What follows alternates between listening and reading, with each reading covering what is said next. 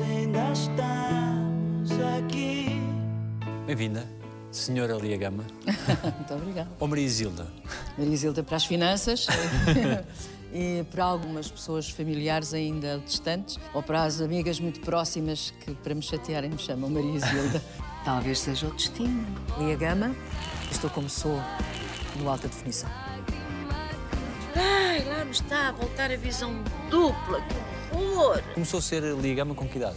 Ah, muito cedo. Praia com 14. Não foi propriamente nome artístico, foi porque eu quis mudar de nome, mudar de tudo. E arranjei Lia, porque li um livro de contos do José Rodrigues Miguel, que se chamava Lé, e apaixonei-me por aquela personagem. E um dia um grupo de amigos uma tortúlia. Lé, Lé, hum, não, isso não. Como é o teu nome, Isilda? Está perfeitamente para Lia e tal. Então fiquei Lia. Mas Gil, porque é o meu apelido paterno. Só que depois, quando me estreiei, o Solnato, que foi meu padrinho, não tens outro apelido. Eu tenho Gama, Lia Gama, Lia Gama, sete letras. Pronto, quero Lia.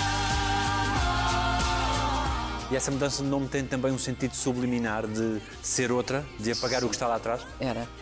Era, era, profundamente. Quando saí de casa do meu pai, usava soquetes, meias até ao joelho, cabelo cortado à garçom. E mudei tudo. Tirei as meias, comprei um cinto de ligas e meias de vidro, que ainda não havia colãs. Fiz uma ondulação no cabelo e mudei de nome.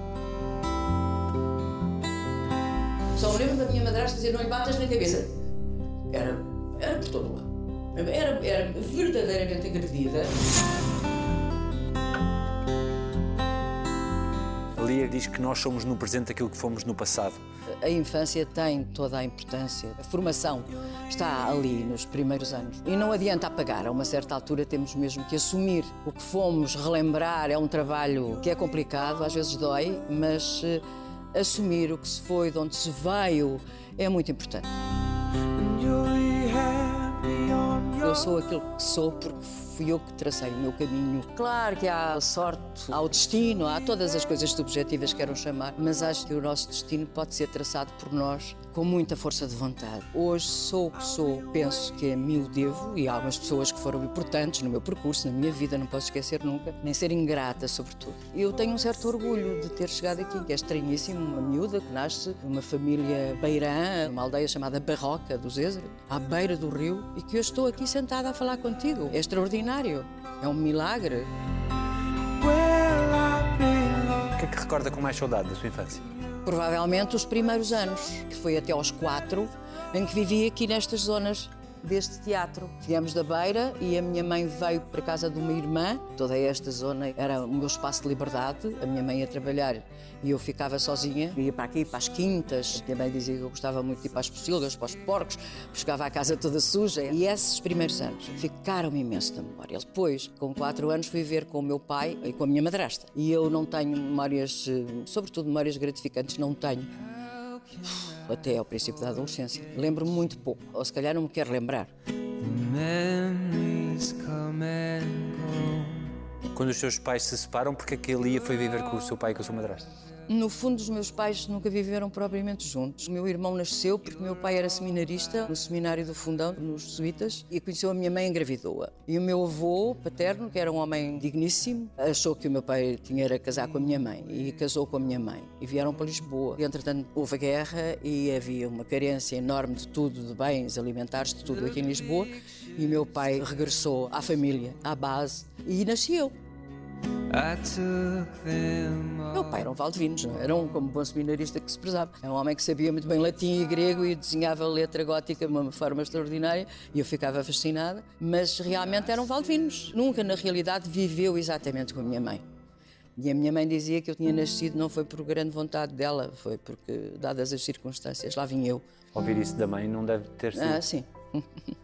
sim, há coisas, que, há coisas que não se esquecem, não, não é? Um filho deve ser querido, desejado.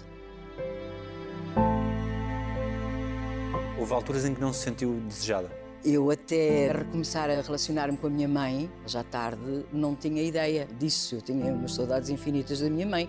Me lembro-me de estar eh, na cama e dizer onde é que estás, porque ela vivia na mesma cidade que eu, portanto, vivia em Lisboa também. Estás tão perto e não te vejo. Mas depois, quando a reencontrei, foi uma desilusão. Coitada da minha mãe.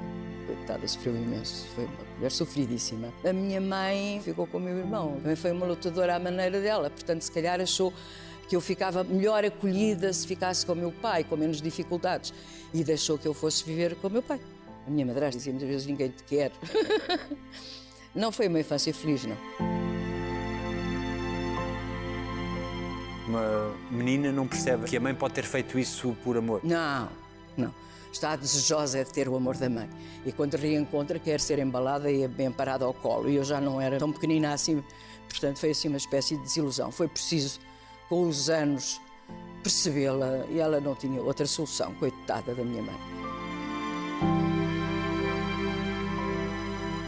Foi uma infância muito sozinha, muito solitária, não havia mais ninguém. Olha, valia-me o teatro, porque as minhas grandes brincadeiras não eram brinquedos, também não era uma criança ter muitos brinquedos, nem de bonecas, nem nada. Eu queria era ficar a fazer diálogos, sentava-me na marquise da nossa casa. Na máquina de costura também? Exato. Eu sentava na máquina de costura com os pés em cima de uma cadeira, ficava ali a ver os desenhos das nuvens, a imaginar coisas com as nuvens e tal, e a contar histórias. A minha madrasta me dizia, oh menina, mas tu não te calas. Estava o dia naquilo. Como é que era a relação com ela? Fraca. Eles davam-se muito bem, meu pai e a minha madrasta. E um dizia mata, outro dizia esfola. Simplesmente eu levava duas vezes por coisas que às vezes nem tinha feito. Partia-se uma coisa, aparecia partida, se calhar partia, mas partia sem querer. Mas eu dizia não, não, não, estás a mentir, levas. Depois acabava por, para não levar mais, dizia depois fui eu, levava porque afinal tinha mentido. Mas depois o meu pai chegava à noite e ela fazia-lhe queixas e eu voltava a levar. Portanto, era o bobo da festa. E ele tomava o partido dela? Não tomava o partido, sendo que ela era mais violento que ela. Vivia sem afetos, que é péssimo para uma criança. Por isso é que eu sou como sou. Como é que é? Sou muito insegura, não parecendo. Ahm, digo tudo o que tenho a dizer. Ah, sou espontânea, porque libertei-me daquele peso todo que foi a minha infância. Aquela... E acabei por encontrar as minhas coordenadas, que são, que são isto: um- um- uma enorme loucura. Ah, mas todos nós somos um bocado loucos, sobretudo as pessoas que, que escolhem esta profissão. Se não fôssemos também não, não dava. Acreditava no amor do seu pai por si? Não. Hum, nada. Era sim, paizinho, não paizinho. Admirava-lhe algumas coisas, a forma como ele se comportava, como ele saía para a rua, de chapéu, descia à rua, cumprimentava as pessoas de chapelada e tal. Tinha um ar digníssimo, sempre vestido, que a minha madrasta isso tentava manter muitas aparências daquela pequena burguesia de comerciantes muito aprumados e tal. Eu lembro-me dele, uma vez estava no topo da mesa e eu no outro, e ele olhar para mim e a dizer com um ar indignado: eu, "Ah, Estás cada vez mais parecida com a tua mãe. Portanto, nada ali havia. Eu não sou parecida com a minha mãe. Fisicamente sou parecida com ele. Incrível. E mesmo de feitio tenho imensas coisas. Sempre que me encontro a fazer coisas, já está o meu pai, que horror. Mas é, Sentia que era um empecilho naquela Sentia. relação? Era um empecilho. Era um empecilho. A minha madrasta dizia que gostava mais de rapazes, tinha preferido ficar com o meu irmão e tinha-lhe tocado aquela garota. Eu era rebelde. Era profundamente rebelde. Eu não aceitava aquilo. Eu nunca me acomodei. Continuo a não me acomodar, continuo a não aceitar.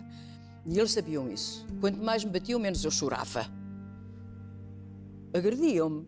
Eu não chorava. Que os desesperava, sobretudo meu pai. Dizia: Não chora, chora. Eu, não, não, não. É chato dizer estas coisas, uh, passado tantos anos, mas hoje fala-se muitíssimo da violência. A violência doméstica sobre as mulheres, dos homens sobre as mulheres, também há ao contrário, a psicológica. Eu sei. Mas a violência exercida sobre as crianças sempre existiu. Eu era tão agredida fisicamente que as vizinhas fizeram uma carta anónima para o Tribunal de Menores a queixarem-se ali daquela casa onde uma criança era muito maltratada e eles foram julgados e absolvidos. Eu fui interrogada várias vezes, fizeram vários exames no Instituto de Medicina Legal e eu nunca os denunciei. Tinha nódoas negras, perguntava, mas porquê? Ah, esse, caí. Ah, acontece, as crianças andam sempre a espatifar-se. Não os denunciei, ficou guardado para mim. Lembro-me de uma vez ter levado uma sova monumental porque tinha passado para a terceira classe, tinha os livros novos e uma pasta nova e havia um cãozinho lá em casa. E houve uma altura que eu tive que sair porque eles tinham um estabelecimento de frutas e hortaliças e a minha madrasta telefonava e dizia anda cá abaixo para ires ali entregar umas coisas a uma freguesa. E eu deixei os livros e a pasta em cima da minha cama E o cãozinho destruiu aquilo tudo. Quando eu cheguei a casa, o meu livro da terceira classe, os cadernos, estava todo ratado, desfeito. Meu Deus, agora como é que eu vou dizer que foi o cão, não fui eu? E então meti tudo dentro da pasta, que era nova, e fechei a pasta. À chave. Tinha uma chavinha, não é verdade? Um dia a minha madrasta ficou em casa, estava a fazer limpezas ao quarto e descobre-me a pasta fechada, à chave. Claro que ela abriu a pasta facilmente e descobriu aquele preparo, não é? Foi uma sova monumental que ele veio. Era com um cinto, era com uma verdasca de marmeleiro. Estava atrás de uma coisa da despensa que eu ia buscar. Havia o requinte e dizia, vai buscar. Era toda a maneira feito. Pedia-lhe assim para ir buscar. Sim, sim, sim. Só me lembro da minha madrasta dizer não lhe batas na cabeça. Era, era por todo lado. Era, era verdadeiramente agredida. Era assim e continua a ser. Nós sabemos, não é? E é horrível porque ninguém está dentro das casas das pessoas e não sabem o que lá se passa. É medonho. É medonho. Uma criança torna-se mais submissa ou tenta arranjar forma de fugir daquela situação? Depende da criança. Eu não era uma criança submissa. Eu não me deixava subjugar. Eu nunca tive vocação para vítima. Eu nunca me assumi como vítima. Por isso, em tribunal, com os agentes da Polícia de Menores, eu nunca dei o flanco de dizer sim. Depois deste processo, que foi complicado, a minha madrasta nunca mais me agrediu, por exemplo. E o meu pai sim, mas com cautela. Porque eles foram absolvidos, mas sabiam que tinham muitas culpas no cartório, não é? E sabiam, para mais, que eu não, não os tinha denunciado. Não sei se alguma vez me perguntaram porquê. Não porque eles não assumiam perante mim a culpa, não é? Eu era rebelde. A partir do momento em que eu saí do meu espaço de liberdade com a minha mãe até aos quatro anos e fui presa numa casa convencional. Aliás, foi uma das razões porque eles foram absolvidos, porque havia. Era uma, era uma pequena burguesia, com as coisas todas no, no, no sítio, higiênico, cuidado, no meu quarto. Não, as coisas estavam lá todas. Só o resto. Quem vê caras não vê corações, não é isso? Esta capacidade de me indignar, eu vou morrer com ela. I shot for the sky. Nessa sua infância, via a sua mãe e o seu irmão muito esporadicamente. Muito esporadicamente. A minha mãe ainda me visitou. A minha mãe tinha 36 anos quando eu nasci. E era muito magrinha. E eu achava que ela era, era muito velha. Portanto, também, a uma certa altura, como passei a não a ter, embora a sonhasse, quando havia também não era assim. ah, Se calhar porque, no fundo, no fundo, a, a culpabilizava de não viver com ela. E depois houve um período longo que eu não a vi.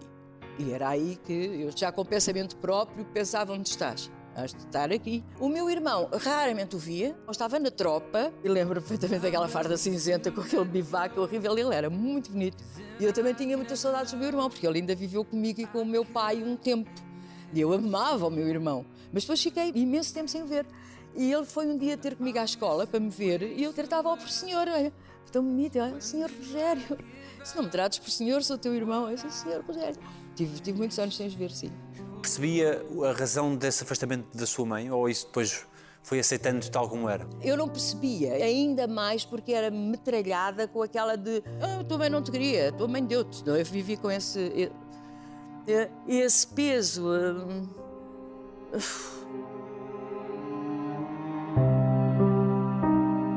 E aos 13 anos decide fugir de- dessa situação? Não foi fugir, foi sair. Preparei a minha saída. Eu não queria dar-lhes o luxo de ser uma fuga. Porque o meu pai ameaçava-me sempre que me internava na tutoria de infância, e que eu ia às crianças abandonadas. E eu adorava estudar, e era uma miúda inteligente. Arranjei um, um trabalho, respondi um anúncio para um cabeleireiro na Avenida da República. E aquilo era o plano: vou ganhar a minha vida e vou estudar. O senhor mandou-me ir na segunda-feira. E depois, quando vinha a sair, o cabeleireiro perguntou-me que idade é que eu tinha, o senhor Serra. Eu disse 13 anos. E ele não acreditou porque eu não tinha comportamento de 13 anos. E então pediu-me o meu contacto. E eu dei o número de telefone de casa, não tive outro remédio. E quando cheguei a casa, a minha madrasta já sabia que eu tinha ido responder um anúncio para um cabeleireiro, porque o senhor tinha telefonado para confirmar se eu morava naquele telefone e que idade é que eu tinha. E ela confirmou, tem 13 anos já. Depois, quando o meu pai chegou, foi pior. Ah, faltou, chegou tardíssimo, foi um cabeleireiro, não sei o quê. Vinha de mão em riste para me agredir e eu disse o pai, nunca o tratava por pai, tratava paizinho, sim, paizinho, não, paizinho. O pai bate-me hoje, mas não me volta a bater. Porque eu vou-me embora. Entretanto, já tinha falado com a minha mãe, dizer não aguento, não aguento, não aguento, quero sair. Mas nunca fugir. Porque o meu pai ia-me agarrar pelos cabelos e levava-me para casa ou, ou punha-me como me ameaçava na tutoria de infância ou onde fosse. O seu pai alguma vez lhe pediu desculpa? Coitado, sim, sim, pediu, pediu, pediu. Já eu era atriz. Na Luzia Maria Martins, no Teatro Estudo de Lisboa. Quando eu comecei a trabalhar no teatro, mesmo no Monumental, e a fazer escândalos para a porta do teatro, até o Vasco de Morgado lhe dizer: o senhor saia, mas é daqui, não venha mais importunar a sua filha, porque o senhor nem pai sabe ser, que o Vasco sabia. Foi um grande amigo que eu tive, o Vasco de Morgado. Inesquecível. E ele aí parou, e depois, entretanto, eu fiz o meu percurso. Fui para Paris. Quando fui para Paris, precisava dar uma morada oficial. E dei a morada do meu pai. Escrevi uma carta ao meu pai a dizer-lhe: Estou em Paris a frequentar um curso e precisava de uma morada oficial, dei a sua. E meu pai lá me respondeu: Podias ter dito, coisa qualquer. Fiz o curso, depois vim para a Luzia Maria Martins e o meu pai ia às matinés. Já bastante debilitado de saúde. Porque ele teve várias tromboses e não sei o quê, bebia muito. E o meu pai ia-me ver, representar. Antes de morrer, ele disse-me que realmente não tinha sido bom pai portanto pediu-me desculpa. E eu disse-lhe, e é verdade, e é verdade, que ele podia ir em paz, porque se ele tivesse sido um bom pai, eu não era aquilo que era, aquilo que sou, atriz, por exemplo. Havia ter feito magistério público, seria professora, tudo menos isto que sou. Eu disse, e eu sou isto porque o pai me contrariou. Se o pai tivesse sido muito bom pai, não era assim. E eu sou isto porque eu gosto, eu quero. Portanto, vai em paz. As coisas nunca se esquecem. E mesmo perdoar. Eu não sei se tenho essa. esse lado de saber perdoar. Eu acho que quando quem me fez realmente mal, eu não esqueço nem perdoo. Mas o meu pai merece. Perdão, coitado dele, deixá-lo. Mas não é possível restituir o afeto que houve em carência? Não, isso é insubstituível, não. A infância deixa marcas indeléveis para toda a vida. Como é que se pega em algo que é aparentemente e efetivamente negativo e se transforma isso em alguma coisa de positivo? Aprendizagem da vida, tudo isso te dá um background extraordinário. É pelas coisas negativas que podes transformá-las em positivo, não é? Quando eu erro num espetáculo, numa peça, numa personagem, eu sei que se estou a cometer erros, eu tenho que os analisar para não voltar a fazê-los. Encontras o positivo pelo negativo da vida e das coisas. Claro, há experiências que não vale a pena voltar a ter, mas eu não estou de mal com a vida, pelo contrário. Eu gosto imenso de viver e acho que a vida foi muito generosa para mim.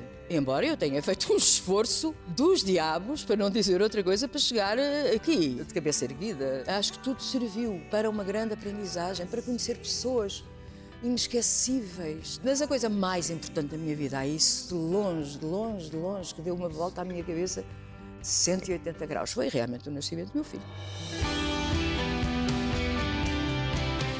Eu sempre quis ter um filho, porque eu sabia que podia provar aos outros como é que se deve ser boa mãe, educar um filho. E coitadinho do meu filho levou uma sapatadita aqui ou ali quando foi muito, muito necessário e mesmo assim o filho doía mais a mim e a ele. Eu sou de uma geração em que nós tínhamos filhos para ter, o meu filho e tal. Eu não, eu sabia, até pela minha carga passada, que a progenitura é muito importante. Eu queria ter um filho de alguém que eu gostasse. E tive o filho de quem eu quis, de uma paixão. Na altura foi uma paixão um bocado efêmera, mas foi. E foi realmente a coisa mais importante da minha vida. O meu filho iluminou a minha vida, a minha estrada. Se não tivesse sido o meu filho, eu realmente tinha uma grande tendência para a abjeção, para a viagem ao fim da noite, para o proibido, para o perigoso. Provavelmente já não, não vivia se não tivesse tido o meu filho. Transgrediu muito? E continuo a transgredir sempre que posso. Sim, no que é convencional chamar-se, sim, transgredi, era transgressora, sim, e com muito orgulho. Porque a vida é para ser vivida. É para ser vivida e o que eu vivi foi tão assumido. Vivia muita noite, mesmo depois do meu filho nascer. A ele não lhe faltou nada. O espaço em casa, levantar de manhã, ir para o colégio, não sei o mas que me saía do pelo, saía, porque eu às vezes dormia duas e três horas. Se houvesse revistas cor-de-rosa, como há agora, eu não podia ter feito a minha vida. Eu dançava até às tantas, eu fazia o que me apetecia, me dava na realíssima gana. Mas se andassem aí os paparazzi atrás de mim, eu não podia. Namorou muito? Ah, imenso. Estava sempre a namorar. Estava sempre apaixonada por alguém, até o dia que assentei, enfim. Isso fazia a ser eh, alguém fora da norma do que era suposto devia ser? Devia ser, devia ser. Até porque muita gente fez, fizeram quase tanto como eu, mas omitiam, escondiam. não, não, eu não, eu era muito pública, eu sou assim. Aqui estou eu. Nem sei, nem faço a mínima ideia com quantas pessoas tive, tive casos, namoros, eh, para não dizer eh, coisas mais concretas. Não contabilizei. Namorados em simultâneo, não? Em Não, nem namorados em simultâneo, não. Odeio traições. Nem namorados casados, pelo menos que eu soubesse. Nunca fui pessoa de acabar um caso porque estava apaixonado por outro. As minhas histórias tinham princípio, meio e fim. E sempre intensas. Assim, quando deixavam de ser intensas, acabavam. Não gosto de viver assim ali em meias tintas e tal, aquela coisa do acomoda-te. Não, claro que uma relação séria a dois não é assim como eu estou a dizer. Eu não tenho razão. Uma relação séria a dois alicerça-se e depois da fase da paixão há de vir a fase do amor e depois até da amizade. E não há nada que mais me comova que ver um casal de pessoas já com uma certa idade juntas e dentro do possível felizes, porque há sempre um que tem que ajustar ao outro e tal. A minha perspectiva de vida nunca foi uma casa e uma cabana, nunca foi o amorzinho a dois. Foi sempre outras coisas, foi sempre representar, fazer teatro, ter a minha vida, ser independente, ser autónoma, ser livre. Quando começava aquela de eu sou o último homem da tua vida a amar-te, tu não vais ter mais ninguém que te ame como eu. Fora! Fora daqui! Não, vá de retro! Porquê? Porque ninguém me vem dizer que é o último amor da minha vida. O último amor serei eu a escolher e não escolhi. Calhou. Ficar sozinha. Eu vivo sozinha há vários anos. Não lhe faz falta a vida conjugal. Nada de todo. Pelo contrário. Tu não imaginas o prazer que me dá Não ter que aturar ninguém. não ter, não ter que aturar ninguém, nem ninguém me aturar. Sobretudo não, não sou fácil de aturar, não é? Mesmo às vezes comigo mesma eu digo, é, por amor de Deus, põe um bocadinho de equilíbrio nessa cabeça, que isto não pode ser assim. Quantas vezes eu saio de casa a pensar em ir fazer determinada coisa e, a meio do percurso, vou fazer outra, porque apareceu-me outra ideia para a cabeça e sai, se eu fosse em vez de dizer, percebes? Ora, ninguém aguenta. Como a opção de vida é mesmo continuar a representar até me tenho o tempo muito ocupado. Eu tenho uma solidão muito habitada. Tenho muitos livros para ler, tenho muita música para ouvir. Agora que eu já quase não há CDs, agora está tudo na nuvem. Tristeza. Que é que se aprende na Universidade da Vida? Viver, aprende-se muita coisa quando as pessoas estão disponíveis para aprender. E provavelmente também selecionando um bocadinho os professores. Eu tive extraordinários professores. Na Universidade da Vida, de modo que saiba selecionar, embebedar-se QB, não cair para o lado, que é uma vergonha. Se despedir à francesa quando se está já com a corona na asa, dizer, "Epá, é melhor, é melhor. Quantas vezes eu descia a tra- a travessa da queimada até ao táxi e dizer, ah, tem que não me caias? Muita besara a apanhar, muita besara a apanhar. Uma vez eu tinha a mania da astrologia, toda a gente passa por essa. E um dia fui a uma senhora que deitava cartas e ela disse ah, que era muito séria, que era fantástico, tudo, tudo que era gente. E ela a deitar as cartas e aquela linguagem de cartomante, muitos gastos em comes e bebes. Eu gastos em comes e bebes. Eu disparar. Mas depois pus a mão na consciência e disse realmente que se eu tivesse todo o dinheiro que já gastei na minha vida em copos, estava rica. E havia outras amigas consigo? Éramos um bando. Até finais dos anos 80, 90, andávamos sempre em bando. O frágil foi para mim, tipo escritório e outros sítios de dançar para a lontra até de manhã.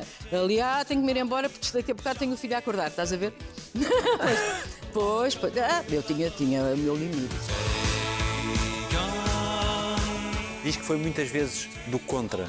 O que é que é ser do contra? Ser opositora às ideias conformistas dos outros, não gostar do que está estabelecido, não gostar do pré-estabelecido, não gostar eh, da maneira como somos governados. Nunca se sentiu perseguida pela PIDE? Fui perseguida pela PID, sim. Também tive a minha cota parte. Para já fui dentro um dia que fui apanhada em 1969. Sim, estava no convívio universitário e fui presa. Passei a noite no governo civil e soltaram. Talvez por aí devo ter ficado para lá com a fichinha. E quando quis ir para Paris estudar, obstruíram-me imenso o meu passaporte. Passava a maior parte dos meus dias no Café Monte Carlo e noutros sítios e sabíamos que tínhamos uh, à volta. Íamos ao meio-dia para a Brasileira do Chiado e numa mesa estavam os velhos amigos meus, na outra em frente estavam os pitos da Antónia Maria Cardoso e nós sabíamos, portanto havia limites na linguagem, no dizer isto ou aquilo, porque eles estavam lá a ouvir. Depois em Paris fui viver para a casa de um dirigente do PC, também não beneficiou muitas coisas. Vendi num pavilhão da Fête Humanité, que é a festa do Partido Comunista em França, andei com painéis às costas ou ao lado a segurar para fazermos a montagem dos estantes com fotografias do Álvaro Cunhal. Só quando regressei no comboio dos imigrantes. Chegámos à fronteira, vieram recolher os passaportes, depois entregaram todos e o meu zero. E aí eu tremi. E passado um bocado grande, vem um senhor com ar de chefão e tal, entregar-me o passaporte e olhar para mim e dizer: então o curso foi bom? Eu foi bom, sim, obrigado. E depois aqui em Lisboa, ainda assim, eh, em para casa de quem eu fui, para casa do meu tio Brandão, do meu querido, percebemos que sim, que eu estava a ser seguida. Ainda uma noite fizemos-los dormir ao relento em Algés. Fomos para Algés e depois eu fiquei para lá, num sítio onde ele- eles nem imaginavam, e dormi lá para não me vigiarem à porta. Depois desistiram, sim, era para ver se eu tinha com certeza trazido contactos. Mas aqui eu dava-me também com imensa gente que, embora na clandestinidade, eram do PC e não só. Sempre me dei com pessoas engajadas politicamente. Eu só nunca fui engajada num partido porque prezo muito a minha liberdade. Quando se separa do pai do seu filho naquela altura, em que a sociedade era muito diferente da sociedade de hoje em dia, tinha um peso social essa separação. O seu filho tinha dois anos. Sim, tinha dois anitos. Foi um casamento, foi um príncipe encantado, muito inventado e aquela relação deveu-se muito à Guerra da África. Porque ele estava em Angola, era combatente. Tínhamos tido aqui um breve encontro, depois ele tinha ido para lá. E depois, quando chegou lá, a Luanda telefonou-me a dizer casa comigo. E eu, casa sim, casa sim. Eu fui numa companhia de teatro, onde estava a trabalhar nessa altura, que era a companhia do Henrique Santana, companhia de comédia. E a Maria Helena Matos foi minha madrinha de casamento e o Henrique, meu padrinho, disse-me: Tem calma, filha, tem calma, nós vamos a Angola, vamos à África, tu vais connosco e encontram-se, depois lá logo vês e tal. E assim foi, reencontrámos em Luanda e um mês depois estávamos a casar e eu fiquei no mato com o pai do meu filho. Portanto, mais amor que isto não pode ser. Eu ainda estive com ele quase um ano, não é? Mas não há dúvida nenhuma que nós não tínhamos nada a ver um com o outro. Foi uma coisa imaginada, querida na altura. Não tenho dúvidas que ele tenha gostado também muito de mim. Foi ali um encontro extraordinário, mas não tínhamos muito a ver um com o outro. Eu, quando vim de Angola com ele, eu já sabia que aquilo não ia durar para sempre. Simplesmente aquele filho tão desejado não aparecia. Todos os meses tinha gravidezes psicológicas, tinha todos os sintomas de atrasos e depois não era. E só aqui em Lisboa, quando eu já estava a soltar, engravidei do meu João. E pronto, e aí ainda reatámos. E quando veio o 25 de Abril, então aí era evidente, doeu-me muito. Fiquei com uma ressaca enorme durante muito tempo, uns anos mesmo, porque eu gostava muito dele, amava-o, na realidade. Mas não vale a pena viver contrariado numa relação. As coisas acabam quando têm que acabar. É assim, a vida é assim. Essa experiência em Angola durante o período de guerra foi marcante para si? Muito marcante, muito. Primeiro, por aquele disparate de ser contra uma guerra que era óbvio que estava perdida e que não interessava e que os povos tinham direito à sua autodeterminação. Eu já fui para Angola a saber disso. Vou estar ali a viver num mato, ainda por cima casada com um atirador de infantaria. Ia para a mata, camuflado, de G3 na mão. Era uma coisa horrível. Depois o convívio, estar em loco com os combatentes. Ainda hoje, dois dos meus melhores amigos foram camaradas de guerra do meu ex-marido. Eles e as mulheres, as respectivas, que me telefonam nos natais, nos meus aniversários, no aniversário do meu filho. Ficámos amigos para sempre. É nessas situações também que se vê, não é? A amizade é uma coisa que pode ser muito forte, é para toda a vida. Foi o sítio onde eu pela primeira vez senti medo. Medo.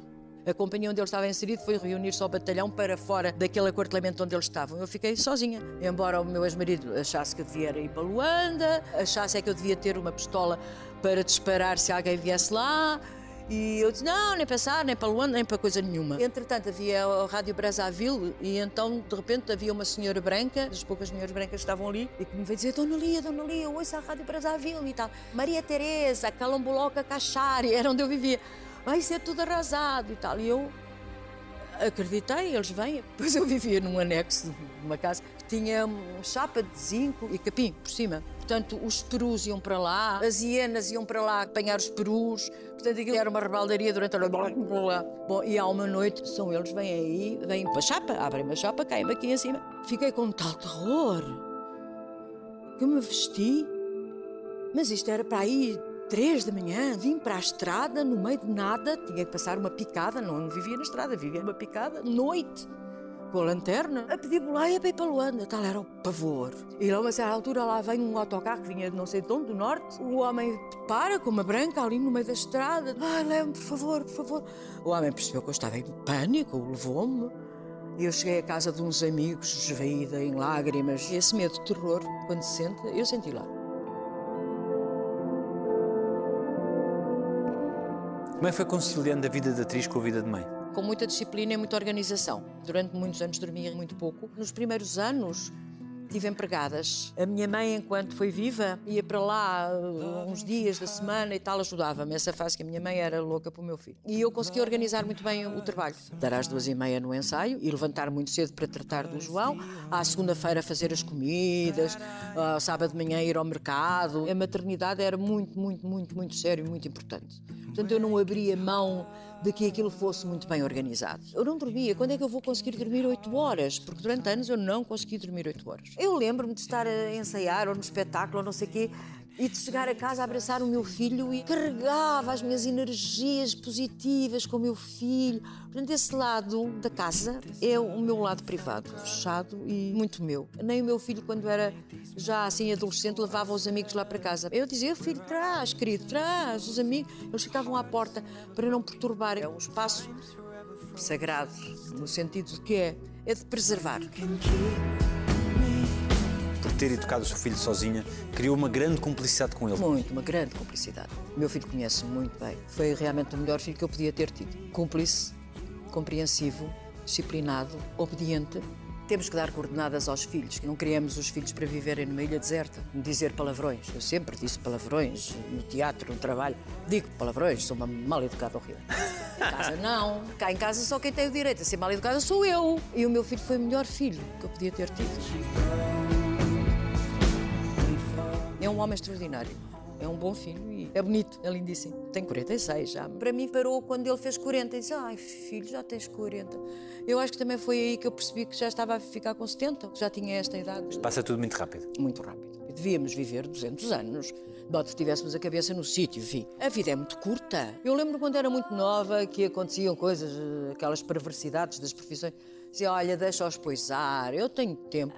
Agora já não posso dizer isso, eu não tenho tempo nem para viajar aquilo que eu gosto de viajar. Adoro viajar, sozinha. E agora, se calhar, já não posso. A minha última viagem longa foi América do Sul, Argila, Argentina, até à Patagónia. E agora, isso é pá, se calhar já não aguentava, porque caminhas. Eu, em agosto, fui à Itália. Em seis dias andei 70 quilómetros. Não podes fazer projetos a médio prazo. Não li o que tinha que ler, nem um décimo. Não vi o que tinha que ver. É curto muito curto. E quanto mais sabes que nada sabes, não é? Mais queres saber e não tens tempo. O que é que a idade traz de bom?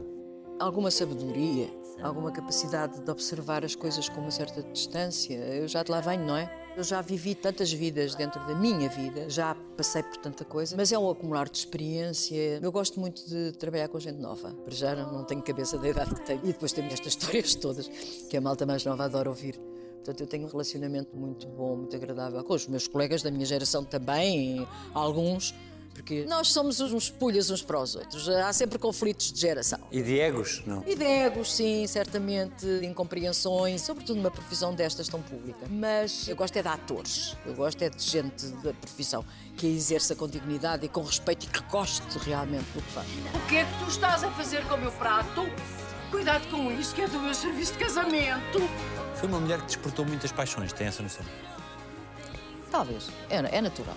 Atriz, gira. Ah, é natural. Eu agora, quando vejo coisas antigas, gravadas, olho e digo, olha que bonita, era bonita assim. Mas sempre me desesperou aquela coisa de irem ver um espetáculo e dizer, ah, estás tão bonita. Ok, ia representar, estou a representar bem. Estou-me nas tintas, quer dizer, a Maria de la Costa dizia estou cansada de ser bonita. Para já não sou vaidosa, devia ser um bocadinho mais, porque a vaidade fica bem às mulheres. Mas eu não, descuro muito, não olho para o espelho, raramente olho, a não ser que seja obrigada, e mesmo assim olho com óculos e só vejo rugas e só vejo que estou velha. Ah, ah, não. Aí, a esse nível, nunca fui muito egocentrada, nem muito vaidosa. Mas é natural que as atrizes inspirem paixonetas, mas mais que outras. Tive muitas paixões a quem disse não e outras a quem disse sim e depois, se calhar, não devia ter dito. Tentavam seduzi-la muito? Sim, eu é que não tentava seduzir ninguém, nunca fui nada sedutora. E se percebia que a pessoa não estava interessada, eu ia logo pregar para outra freguesia, porque se de ser rejeitada também não era para mim. Muito obrigada. Agora, os casos que eu tive, que tive alguns, foram assumidos enquanto foram. E tive alguns companheiros, uns que não deviam nem ter entrado na minha casa e outros que sim, que vieram muito por bem e que foram importantes, muito importantes. O que é que a arrebatava num homem? Olha, detesto machistas. Ah, é bonito ou feio. Tinham que ter alguma coisa. E que não fossem machos, nem marialvas, odeio. As pessoas interessavam-me pela conversa, pelos gostos, pelas preferências, gostassem da mesma música que eu e nem particularmente bonitos. Que loucuras é que cometeram por si? Foi uma relação com quem eu passei, desgastei grande parte da minha vida. Conheci-o muito, muito novita, tinha 15 anos quando o conheci. No fundo, foi uma relação que terminou quando eu me apaixonei pelo pai do meu filho. Embora houvesse outras pelo meio e tal, que não vivia sempre com ele, vivia, desvivia, era uma relação amor-ódio medonha. Era um homem genial, já morreu, não quer demais ser citado, portanto não me importa nada dizer o nome dele, porque era muito, muito criativo. Foi um grande fotógrafo. Foi aquele homem que fez a fotografia do 25 de Abril, do menino a segurar a arma com o cravo. Chamava-se Sérgio Guimarães e era realmente genial. Era um homem muito inteligente e era por aí que ele me prendia, pela grande inteligência, a grande cultura que ele tinha. Ele tinha mais 11 anos que eu, portanto, eu quando o conheci ele ainda era muito novo e já era um, um poço de sabedoria. Mas cortou um dedo um dia, e isso é uma história que foi muito pública na cidade de Lisboa. Amputou-se. Com prova de amor? Com prova de amor, dizia ele. Para não deixar ali a. Uh, ir embora, sim. Uh, isso foi muito marcante. Fê-lo à sua frente. À minha frente eu estava na casa, ele foi fazê-lo numa serra elétrica, onde se serrava acrílicos e madeiras, e eu estava no escritório ao lado, ouvi a serra trabalhar com, com um ruído que não era habitual e disse a alguém, vão ver que ele está a fazer algum disparate. Foi no seio de uma discussão? Sim, numa conversa pela quinquagésima vez, pela ruptura, quero-me ir embora, quero-me ir embora. Lá está a possessão, na paixão. Não queria que eu fosse atriz, por exemplo, não é? Eu não era ainda atriz nessa altura. E ele estava metido no teatro, ele trabalhou imensos anos com o Vasco Morgado, era muito amigo do Morgado, fazia traduções para o Vasco e tudo isso, estava metido no meio, mas era um castrador, era um predador também. Era assim, era a maneira que ele tinha de se estar apaixonado por mim. Esperava convencê-la com esse gesto? Ah, sim, ah, sim. E de certo modo até convenceu momentaneamente, porque eu vim-me embora, eh, vi o dedo no chão, isso que horror, que horror, que horror, mas só vi o dedo, ele atiraram-me o dedo. E. Aí depois brincava com aquilo. O Van Gogh também cortou uma orelha, brincava imenso com aquilo. Foi um rasgo de genialidade. Mas a verdade é que o Vasco Morgado, depois de ele ter arranqueado o dedo e de ter posto a descansar e não sei o quê, lá me encontrou às quatro da manhã e eu lá fui até eu perceber que aquilo tinha sido mais um gesto. Mas eh, prendeu muito. E ainda hoje o cito com muita frequência porque ele foi uma pessoa importante e era realmente extraordinariamente inteligente, extraordinariamente culto. E isso era muito sedutor. Não ter papas na língua tem que preço? Na profissão que tem? Creio que tem um preço muito alto. Eu se queres que te diga, entra-me por um ouvido e sai por outro. É despodurada, diz tudo aos doidinhos. Há colegas meus que dizem ou se gosta dali ou se odeia. É verdade. É muito de neuras Sou. que vêm de onde e vão embora como? Vou embora quando eu decido submergir. Mas sou, sou muito neura, sou. Ficar pesada. Mas não fico na cama a dormir. Mas sou capaz de estar uma semana sem sair de casa. É horrível, não é? Isso é que engordo. Quando não estou a trabalhar. Para mim, a vida é trabalho. Eu, quando deixei de ter continuidade, sobretudo do teatro, vais todos os dias, vais todos os dias, acabas uma peça, depois começas a ensaiar outra. Deixei de ter essa muleta das personagens, desse duplo, Fiquei sem saber o que é que havia de fazer de mim. Para viver 24 horas por dia comigo. É chato. As coisas são mesmo assim, mas eh, acabam por se resolver. Trabalha por gosto ou por necessidade? Olha, eu trabalho por gosto. Eu, na realidade, gosto muito do que faço. Mas também trabalho por necessidade. Porque eu preciso trabalhar. Nem vale a pena dizer-te qual é a minha reforma, não é? Que é quanto? 400 euros. Uh, recibos verdes, opa, intermitência, 400 euros. Portanto, com 400 euros por mês eu não vivo. De ter que trabalhar até. Mas também me dá tanto prazer. Se calhar o que eu gostava mesmo, mesmo, mesmo era ter uma casa fora de Lisboa, onde passasse assim as minhas temporadas, as minhas neuras, a ver o mar, fazer aquilo que eu quisesse. Mas eu mesmo, quando me parece que não quero muito fazer determinada coisa, depois quando começo a trabalhá-la, fico logo apaixonada. Também eu gosto, eu gosto de representar. Eu não consegui dormir nada toda a noite. Tenho o coração aos saltos. Numa sociedade que permeia tanta juventude, há cada vez menos espaço para quem é mais velho? Talvez. Parece-me que sim. Eu gosto muito dos jovens e os jovens têm com certeza muito para nos ensinar. Epá, mas é um bocado mania também, a uma certa altura. Então, nesta profissão, só dão preferência ou é preferencial quem é novo e bonito. Isso não faz um bom ator, nem uma boa atriz. Eu tenho muitas saudades dos meus colegas que já cá não estão e tanto me ensinaram. Foi com os meus colegas que eu aprendi, muito mais que com os diretores, sem dúvida nenhuma. E sobretudo colegas mulheres, tem graça, não é? Eunice, a Brunilde Judice, a Mirita me chamavam à parte e a menina ali faz assim, já experimentou assado. Tenho muitas saudades de pessoas que sabiam muito e sabiam transmitir esse conhecimento. Agora eu não tenho nenhuma veleidade de passar o meu conhecimento. Muito simplesmente, se eu tiver alguma coisa para passar, eles aprenderão, mas nem há tempo, não é? Sobretudo não há tempo. Hoje é tudo muito descartável, tem que ser tudo muito depressa, portanto, estamos ali para fazer o mais depressa e o melhor que soubermos e pudermos.